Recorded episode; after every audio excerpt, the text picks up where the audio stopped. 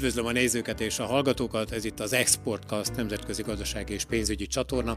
Exportáló és exportálni szándékozó magyar vállalkozókat érintő témában beszélgetünk, tehát fókuszban az export. Német Attila vagyok a csatorna házigazdája, mai vendégem pedig Kortobágyi Ágoston, a Bidita, a Biztonságos Digitális Társadalomért Egyesület alapító elnöke. Üdvözöllek, és köszönöm, hogy elfogadtad a meghívásunkat. Én köszönöm a meghívást. A mai témánk pedig hogyan juthatnak versenyelőnyhöz az exportáló vállalkozások a digitalizáció révén. Hallgatónk és nézőink kedvéért szeretném elmondani, hogy Ágoston a kapcsolat digitális edukáció program kidolgozója, és jelenleg pedig azon dolgozik, hogy a társadalom gyakorlati digitális tudása hogyan tud szintet lépni. Vágjunk is rögtön a közepébe, és beszéljünk arról, hogy hol tart napjainkban a vállalati, a vállalkozási digitalizáció, és mekkora lehet a papír alapon dolgozó és adminisztráló vállalkozások aránya, illetve mekkora arányú lehet azok, akik digitális felhasználók. Az érdekesség az, hogy úgy tűnik, hogy haladunk. És tényleg jó hírem, valóban a digitalizáció egy, egy, egy olyan veszőparipama, amivel élnek és egyre jobban kihasználják a vállalkozások az adta lehetőségeket, bár még mindig azt gondolom, hogy a digitalizációban rejlett lehetőségeknek olyan 15-20%-ánál tartunk. De amikor valaki azt mondja, hogy az emberi agy egy koponya maximum a tudásának a 4%-át használja, pedig ott van a sokkal több. Én azt mondom, a digitalizációnak ma a lehetőségének 15-20 ezeret használtuk ki egyelőre. És azt is elmondom, hogy miért. Mert nagyon kevés terület van, amit konkrétan is mindenki használ. Tehát például biztosan már majdnem mindenki használ elektronikus számlázást. Miért? Mert jött egy kötelezvény, hogy aki papíron számlázott, mondjuk 24 órán belül nyújtson információt az adóhatóságnak, és ezt nem akarod, akkor mennyivel egyszerűbb elektronikusan számlázni. Tehát már számlázni azt gondolom elektronikusan tesszük. Amikor azt mondjuk, hogy e-maileket küldünk egymásnak, meg bevezettünk ERP-ket, változtatási rendszereket, akkor úgy tűnik, hogy nagyon digitálisak vagyunk, de ez a nagy váltokra igaz, és ahogy jövünk egyre lejjebb, a kis és középváltoktál, azért nagyon-nagyon sok dolog még papíron van. És megmondom, hogy miért a szokásból fakadóan. Egyszerűen nem tudjuk, nem merjük elengedni a papírt, azt gondoljuk, hogy még mindig az a biztos, hogyha a fiókunkban, a polcunkon, a hátunk mögött van. Tehát a jelenlegi feladatunk és kihívásunk, hogy a KKV-knak is, hogy egyébként exportképesebbek legyenek, oktatni és képezni kell viszont nem a cégeket, hanem az embereket, hisz az emberekből állnak a cégek. Hm. Jól értem, itt alapvetően akkor a digitalizáció használatának egy két komponense van. Egyrészt az, hogyha valami kényelmi funkciót kapunk, lásd az e-mailek révén, a másik pedig, hogyha születik valami olyan szabályozás, amit nem lehet elkerülni, lásd az elektronikus számlázás. Ez pontosan így van, de egyébként ez is az emberből fakad, az embernek az, a, a mi voltából, az egyéniségéből fakad. Mindaddig, amíg a kényelem irányába megyünk, vagy a megszokott irányába megyünk, vagy a már ismert tudásokat szeretnénk használni, az a több száz éves tudás tapasztalat, hogy elővesszük a papírt, aláírunk, elpostázzuk, kinyomtatjuk. Elkezdtem egyébként egy jogi képzést éppen az eltén, egy mesterséges intelligencia és technológiai jogi szak képesítést szeretnék megszerezni, ezen dolgozom most, és az egyetemen a, az előadó a legelső gondolata az volt az e-közigazgatás órán, hogy ott tart ma az e-közigazgatás és a digitalizáció, hogy amit papíron csinálunk, az beszkenneljük, amit digitálisan pedig kinyomtatjuk. Na, ez azt gondolom, hogy nagyon jól ötvözi azt, hogy akarjuk, csináljuk, de sok még benne a látszat. Hm, azt gondolom, hogy ez sokunknak szokása, hogy az elektronikus dolgokat nyomtatjuk, illetve vice versa szkeneljük. Talán amiatt, hogy a, a biztonságosnak így érezzük magunkat, mert jelen pillanatban talán a tudás hiánya az, az ami miatt ez a, ez a kettős biztonság megvan valamennyiünkben. Egyrészt ugye azért szkenelünk, és azért papír alapú dolgokat azért digitalizálunk, mert hogy, mert hogy sokkal könnyebb, tehát így kényelmi funkciót jelent az elektronikus iratok, dokumentumok továbbítása, a másik pedig tényleg a papírhoz ragaszkodunk valamennyien, bár úgy tűnik, hogy egyre, egyre kevésbé ragaszkodunk, azért most már az életünket nagyon behálózza az, hogy, az, hogy minden elektronikus formában van az életünkben, van a mobiltelefonunk, és szinte a mobiltelefonon keresztül mindent el tudunk érni, tudunk tárolni, hozzá tudunk férni dokumentumokhoz. Mi a tapasztalatod ezzel kapcsolatban? Segítenek-e a kényelmi funkciók a digitalizáció útján? És ha igen, akkor hogyan? Rövid válaszom, hogy igen. Hosszabb válaszom, hogy igen, és az magánemberek ezt hamarabb fölvették. Ha megnézzük azt, hogy a digitalizáció egyes eszközei hol terjedtek gyorsabban el, az a magánszektorban. De például az, hogy például közösségi médiát használunk, megoszthatunk egy csomó információt, láthatjuk, hogy másokkal mi történik. Egyébként elfogadunk ASF-eket gondolkodás nélkül több 20-30-40 oldalt miatt elolvasnánk, és tudnánk, hogy egyébként lemondjunk a képeink jogairól. De nem tudunk tovább lépni. Nagyon egyébként sok olyan ASF-et foglalunk el, ami egyszerűen idő, időtakarékosság miatt megyünk ebbe bele oly sokan. De ha ezt megnézed, amíg a magánember ezt el tudja fogadni, eddig egy céges környezetben, amikor azt mondja mondjuk egy cégvezető, hogy beszeretnék vezetni egy új informatikai, technológiai szolgáltatást, rendszert, mobil alkalmazást, webes alkalmazást, felhő alkalmazást, ami még azért még mindig kicsit félünk tőle, akkor azért jobb esetben azt mondja, hogy van a cégnek egy saját jogásza, aki azért átnézi az ASZF-et, ha nincs, akkor kérjünk külsős jogásztól egy segítséget, és bizony azért ilyen szempontból hál' Istennek azért a cég és a cég vezetők totosabbak, mint a magánemberek, és innentől kezdve azért ez egy ezért is lassabb folyamat, mert egy cégben ezek a bizonyos döntések, hogy engedjük el a papírt, és például papírmentes és csak elektronikus dokumentumokkal dolgozzunk. Lásd, cégkapu, lásd AVDH, lásd e-papír, ott van ugye már az e-személyi igazolványunk. Nagyon sok mindennel ki tudjuk váltani a teljes joghatás papírmentesen. Addig még mindig ott tartunk, hogy a bizalmunk még mindig a papírban magasabb, mert hogy nem ismerjük egyébként a jogi háttereket. Tehát a, a konklúzió ebből az, hogy hatalmas lehetőségek vannak még a digitalizációban, korán sincs kiaknázva, mondom legalább a 80%-a, a fejekben kell továbbra is rendet tenni, edukálni kell, oktatni kell az embereket, hogy igen, ugyanannyira, sőt, talán jobban megbízhatnak elektronikus dokumentumba, mint mondjuk egy papírlapú dokumentumba, mert például papírlapú dokumentum biztos, hogy sérülékenyebb egy példányban, mind amíg egy hiteles digitális dokumentumból csinálhatok akár hány máslatot, mindegyik hordozni fogja a joghatását. Tehát biztosan fel lehet építeni nagyobb IT security, adat security dolgokat, mint egyébként papíron, mikor egy darab van belőle az irattárba. De ez edukáció múlik most már.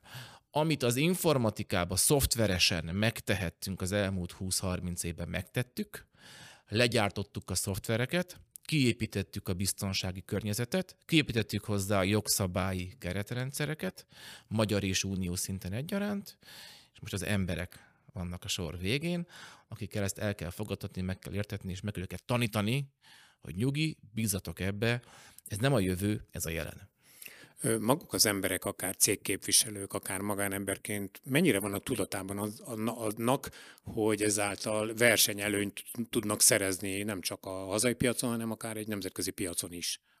Elméletben. Tehát ez így szépen hangzik. Ugye, tehát elmondjuk egy ilyen podcastben, hogy a digitalizációnak az előnyei, hogy gyorsabb vagy, biztonságosabb vagy, hatékonyabb vagy, olcsóbb vagy, költséghatékonyabb vagy, nagyobb versenyelőnyöd. És ugye használjuk ezeket a kulcsszavakat, csak be kéne tudni bizonyítani ezeknek a cégvezetőknek, hogy ez így van. Mondok egy élő példát.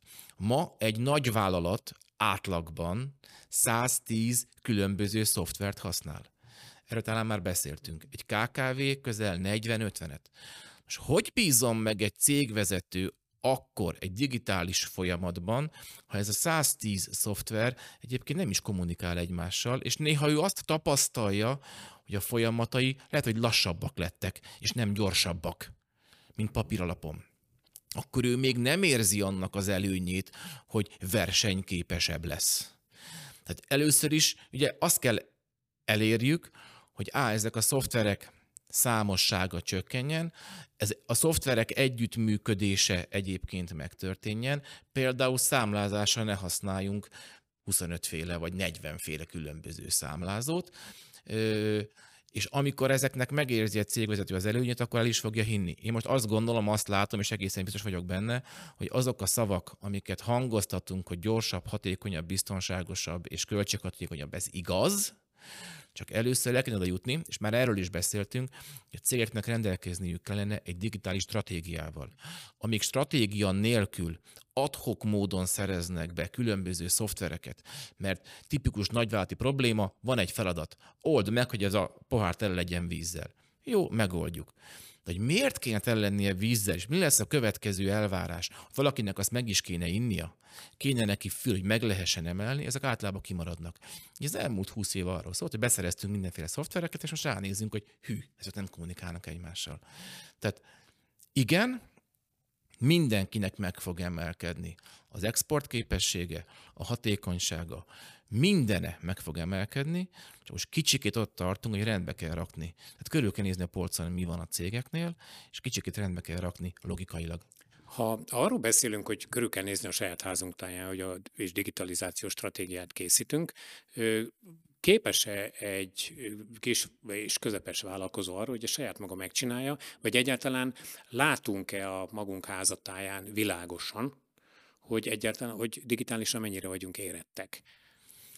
Én azt gondolom... Mert ugye nyilván más-más fejlettségi fokon működnek azok, akik mondjuk szolgáltatást kínálnak, vagy azok, akik, akik gyártási folyamatot menedzselnek, termékeket állítanak elő, hiszen ezekben az esetekben azt hiszem, itt inkább a, a hagyományos eszközök használata az még, az még gyakoribb lehet talán, de lehet, hogy sokkal egyszerűbb átállni olyan digitális eszközökre, ami ezeket a folyamatokat irányítja, és akkor talán az összes többi eszköz az sokkal könnyebben válik használhatóvá. Hogy hogyan, milyen, milyen feladatlistát javasolsz, amit állítsunk össze, hogy elindulunk, megvan bennünk az akarat, szeretnénk ezt megcsinálni, akkor hova menjünk, mit csináljunk, hogyan induljunk el. Ugye itt beszéltünk arról már korábban is, és te is említetted, hogy az egyéneknek óriási szerepe van abban, hogy mennyire van bennünk meg az a készség, hogy változtassunk, és elinduljunk egy olyan úton, ahol tanulni kell. Nagyon jót mondtál. Mégpedig azt, hogy tanulni kell. Azt szokták mondani, hogy csoda mindig a komfortzónán kívül történik. A digitalizációra tekinthetünk mindegy csoda eszközre, viszont ez jelenleg a hétköznapi emberek komfortzónáján kívül van.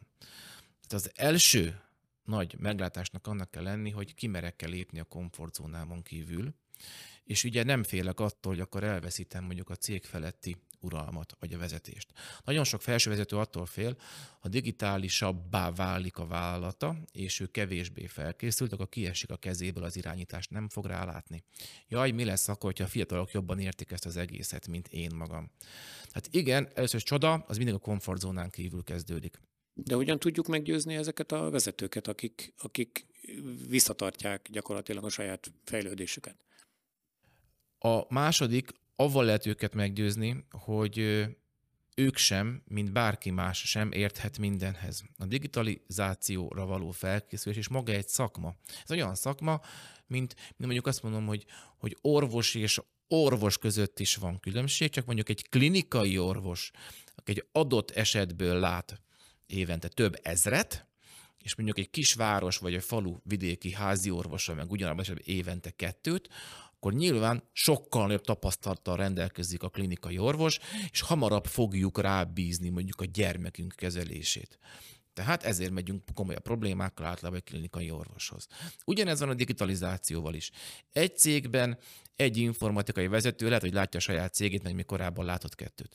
De akik vagyunk egy páran azért a piacon, akik azt mondjuk, hogy láttunk sokat, csináltunk sok átállást.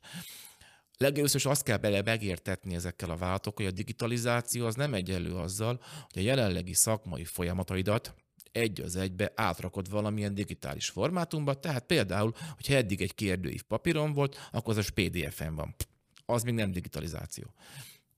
A másik kihívás tehát az, hogy merjünk kérdezni szakembertől, merjünk körülnézni a piacon, vagyunk, vannak nagyvállalatok, akik ezzel foglalkoznak, vagyunk piaci szereplők is, önálló stratégák, akik ezzel foglalkozunk, hogy gyere, te értsd meg azt, hogy mi mivel foglalkozunk, mert mondjuk mi szakemberek nem érthetünk minden egyes különböző gyártási mechanizmushoz, Nekünk meg kell érteni, hogy egy cég mivel foglalkozik, ő neki pedig át kell tudni adni ezt a tudást, mi pedig azt mondjuk, hogy új digitális folyamatokba öntjük. Föl kell építeni, azt szoktam mondani, egy bizalmi szintet, egy cég tulajdonos, aki érti a szakmáját, egy gyártó cégnek, egy kereskedő cégnek, aki mondjuk 20-30-50 éve van a piacon, nagyon jól ismeri a szakmáját, tudja, hogy digitalizálódni kéne, tudja, hogy exportképesebbé válna ezzel, de nem tudja, hogy mit csinálni ezekkel a lépésekkel. Azt gondolom, ez egy bizalmi történet, mint egy orvosi kapcsolat. Akkor azt mondja, elmondom, bizalommal mondom el, mit csinálok, akár igen titoktartásikon keresztül, és hagyjuk, hogy a másik fél belelásson a folyamatainkba, és hagyják, hogy valaki megtervezze. Aztán pedig el kell fogadni. Ugye nagyon néz az orvosnál, mikor azt mondja valaki, hogy Attila, neked ez, ez és ez a bajod, szedd ezt a gyógyszert. Beleköthetsz, és még elmehetsz öt másik orvoshoz, vagy hozol egy döntést, hogy nem, nem szedem a gyógyszert. Aztán vagy meggyógyulsz, vagy nem. Ez pont ugyanilyen dolog. Meg kell egy szakemberbe bízni, segítséget kell kérni, hagyni kell, hogy átlássa a folyamatainkat, át kell tudni adni a tudásunkat, és a kettő együtt fogja a digitális átállást meghozni. A Mennyire fontos a különböző generációk közötti kommunikáció? A legutóbbi beszélgetésünkön beszéltünk arról, hogy a generációk közötti tanulás mekkora előnyel bír. Azóta indítottatok egy képzést, ami felkészít ezekre a digitális kihívásokra. Mit kell erről tudni, illetve melyek azok a célkitűzések, amiket megfogalmaztatok ennek a képzésnek kapcsán? Alapvetően a, a képzésnek az alaplogikája, hogy nem cégeket képzünk, hanem embereket mert a cégek azok emberek halmaza. Ez az egyik logika. A másik logika pedig az, hogy, hogy az a digitális képesség és tudás, amit mondjuk egy cégben ma használni kéne, az nagyon ritkán hajlandó egy, egy ember a cég érdekében tanulni, tehát te, kellett találni egy magánérdek mentén való digitális tudás átadást, és a harmadik, ami pedig egyértelműen a kettőnk az ötvezete, hogy miért kell ezzel foglalkozni. Nemzetközi kutatások és számok vannak már egyértelműen arra vonatkozóan, hogy ma bármilyen céges adatvesztés vagy szivárgásnak több mint a 80-82 százaléka, ez nagyon magas szám, humán problémából fakad. Tehát két irányú a humán probléma, véletlen vagy tévedésszerű, a másik a szándékos. Mondok két példát. Az egyik azt mondja, hogy sejtem, tudom, hogy holnap után nem kell bejöjjek, viszont hozzáférek az információkhoz, szándékosan mondjuk nyomok egy törlésgombot, vagy éppen lemásolom a cég adatait, mert mondjuk elmegyek egy másik céghez, és adatbázis milyen jó lesz nekem, ugye? Ez egy, ez egy szándékos adatszivárgás vagy, vagy rongálás, ami emberből fakad, és jelenleg mondjuk egy sima felhasználónév jelszó, mint egy cégnek az IT vezetője kiadott az én céges e-mail címem, ez az édeskevés. Ráadásul szokták mondani, hogy hülyének van jogom lenni. Tehát ha én azt mondom ezek után, hogy az IP címekből, meg a logokból kimutatták, hogy ez én voltam, aki leexportáltam a cég ügyfeladatait, akkor azt mondom, hogy elnézést, buta voltam, kiragasztottam a monitoromra a felhasználónevet és jelszavamat, nem tudom, ki lépett be vele. Tehát innentől kezdve a jogi felelősségem nulla. A másik, amikor véletlenszerűen követel valakit, az pedig ugye abból fakad, hogy nincs tudása valamilyen technológiának. Most ez a kettő összeadódik ma, amit ma cyber security-vel, IT security-vel meg tudtak oldani az IT szakemberek, az az elmúlt tíz éve megoldották, és úgy tűnik, hogy az IT-nak nincs több eszköze, a HR-nek meg megint csak nincs. És itt van az a pont, amikor... És mi erre a megoldás? Hát erre a megoldás már az egyének képzése. Egyszerűen meg kell tudni azt fogni, ezért meg kell érteni ezt a számot, az adatvesztések 82%-a emberből fakad, és ha ezt megértettem, akkor csak akkor tudunk tovább lépni, és további digitális biztonságot betenni a cégbe, ha az egyéneket személy szerint egyébként digitális eszközök használatára kezdjük tanítani. A. A félőket, vagy a hozzá nem értőket tudással látjuk el, a szándékos, vagy, vagy adatot szivárogtatni szándékozó felhasználókat pedig mondjuk, hogy, elriasztjuk, ennek pedig megint csak egyetlen egy lehetősége van, hogyha például azonosított személyként léptetjük be őket a digitális folyamatainkba, akár okmány szinten. Ö, ugye erre is vannak nekünk fejlesztéseink, tehát mind a két dolgot meg lehet oldani, a szándékos adatszivárogtatást, törlést, azt úgy lehet megoldani, hogyha megértik az IT vezetők, hogy csak azonosított személyként léptessünk be informatikai rendszerbe személyeket, A másik, ugyanez megoldja, ha véletlenszerű adatvesztés vagy törés történik, akkor tudom, hogy ki volt, akkor tudom, kit kell oktatni. Na erre épül egyébként a a programja is, hogy ezeket a személyeket, akiket ma HR szinten kell digitális tudással ellátni, azt első lépésben magántudások mentén képezzük, ez nálunk ez a digitális szülőkurzus, amikor azt mondom, hogy szülő-gyerek közötti digitális térben lévő kapcsolatra tanítjuk meg tulajdonképpen az aktív munka vállalói társadalomnak a nagy része már valahogy gyerekekhez kapcsolódik. Miért van arra szükség, hogy a, hogy a gyerekeket, vagy legalábbis a felhasználó, hogy számítógépet használó gyerekeket bevonjuk ebbe a kurzusba? Ö, nem is a gyerekeket kell először bevonni a kurzusban, hanem a gyerekekkel való együttlétet. Tehát az is számomra kiderült, hogy én tavasszal több mint 400 szülővel és pedagógussal tudtam lepilotozni ezt a képzést. Egyébként 97%-os volt a tetszése aránya ennek a képzésnek, egy ez egy ilyen kétórás tematika, aminek az egyik fele elmélet és a másik fele nagyon kemény gyakorlat. Ugyanis az derült ki számomra, mint aktív szülőnek, hogy a szülők nagy része azt érti, hogy a fizikai térben hogyan legyek szülő, hogyan mondok ki aranyszabályokat. Ha például elmész nagymamához biciklivel, 13 évesen először, akkor a stop táblánál állj meg, a piros lámpánál állj meg. Elmondok szabályokat. Ha azt mondom a gyerekemnek éjjel kettőkor szombaton, hogy nem mész ki a játszótérre, akkor tudom, hogy miért mondom, mert, mert milyen veszélyek leselkednek rá. A digitális térben viszont a aktív szülők nagy része beengedte. A gyereket adott egy mobiltelefont, aztán sok sikert, mint digitális babysitter. És számtalan ö, sajnos cikk van arról, hogy mi minden éri a gyermekeinket a digitális térbe. Ez mind szülői nem tudásból fakad. A szülői nem tudásra én azt gondolom, lehet építkezni, a szülői nem tudást, a digitális eszközök, egy szülő-gyerek kapcsolat tudja, hogy fontosabb lesz, mint egy munkaadó-munkavállalói kapcsolat.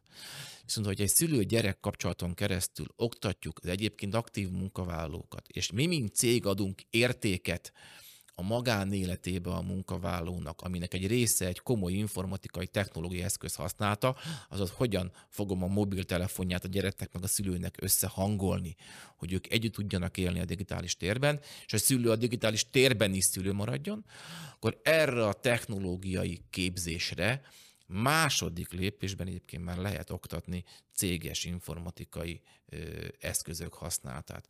Tehát én azt gondolom, hogy először, értéket, először adjon értéket a cég a munkavállalóinak magánéletben, annak az érték mentén oktassuk a munkavállalókat egyébként, mint magánembereket eszközhasználatra, és arra akarjunk második körben építkezni, mint cég. És hogyan, hogyan tudunk, tudunk a jövőbe lépni majd? Tehát mi, mi az, amit tenni kell ezek mellett, hogy a képzések révén egyre nagyobb tudásra teszünk szert? Hogyan tudják majd megállni a nemzetközi digitális versenyben a, azok a vállalkozások, akik akár itthon, akár a nemzetközi piacon dolgoznak? Mint... Tételezzük fel, hogy a képzettek már, ismerik már ezeket a szabályokat, ismerik a lehetőségeit és a, a korlátaikat, azokat a tilalmakat, azokat a kiberbiztonsági előírásokat.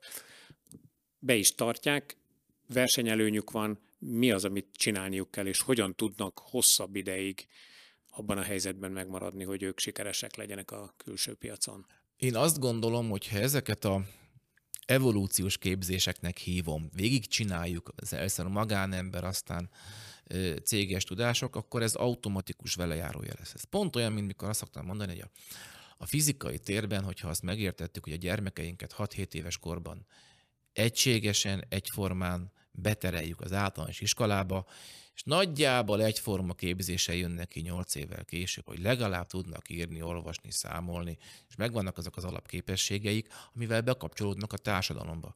Innentől kezdve nyilván nem kérdés, hogy a kapok egy munkaszerzést, el tudom olvasni, tudom értelmezni.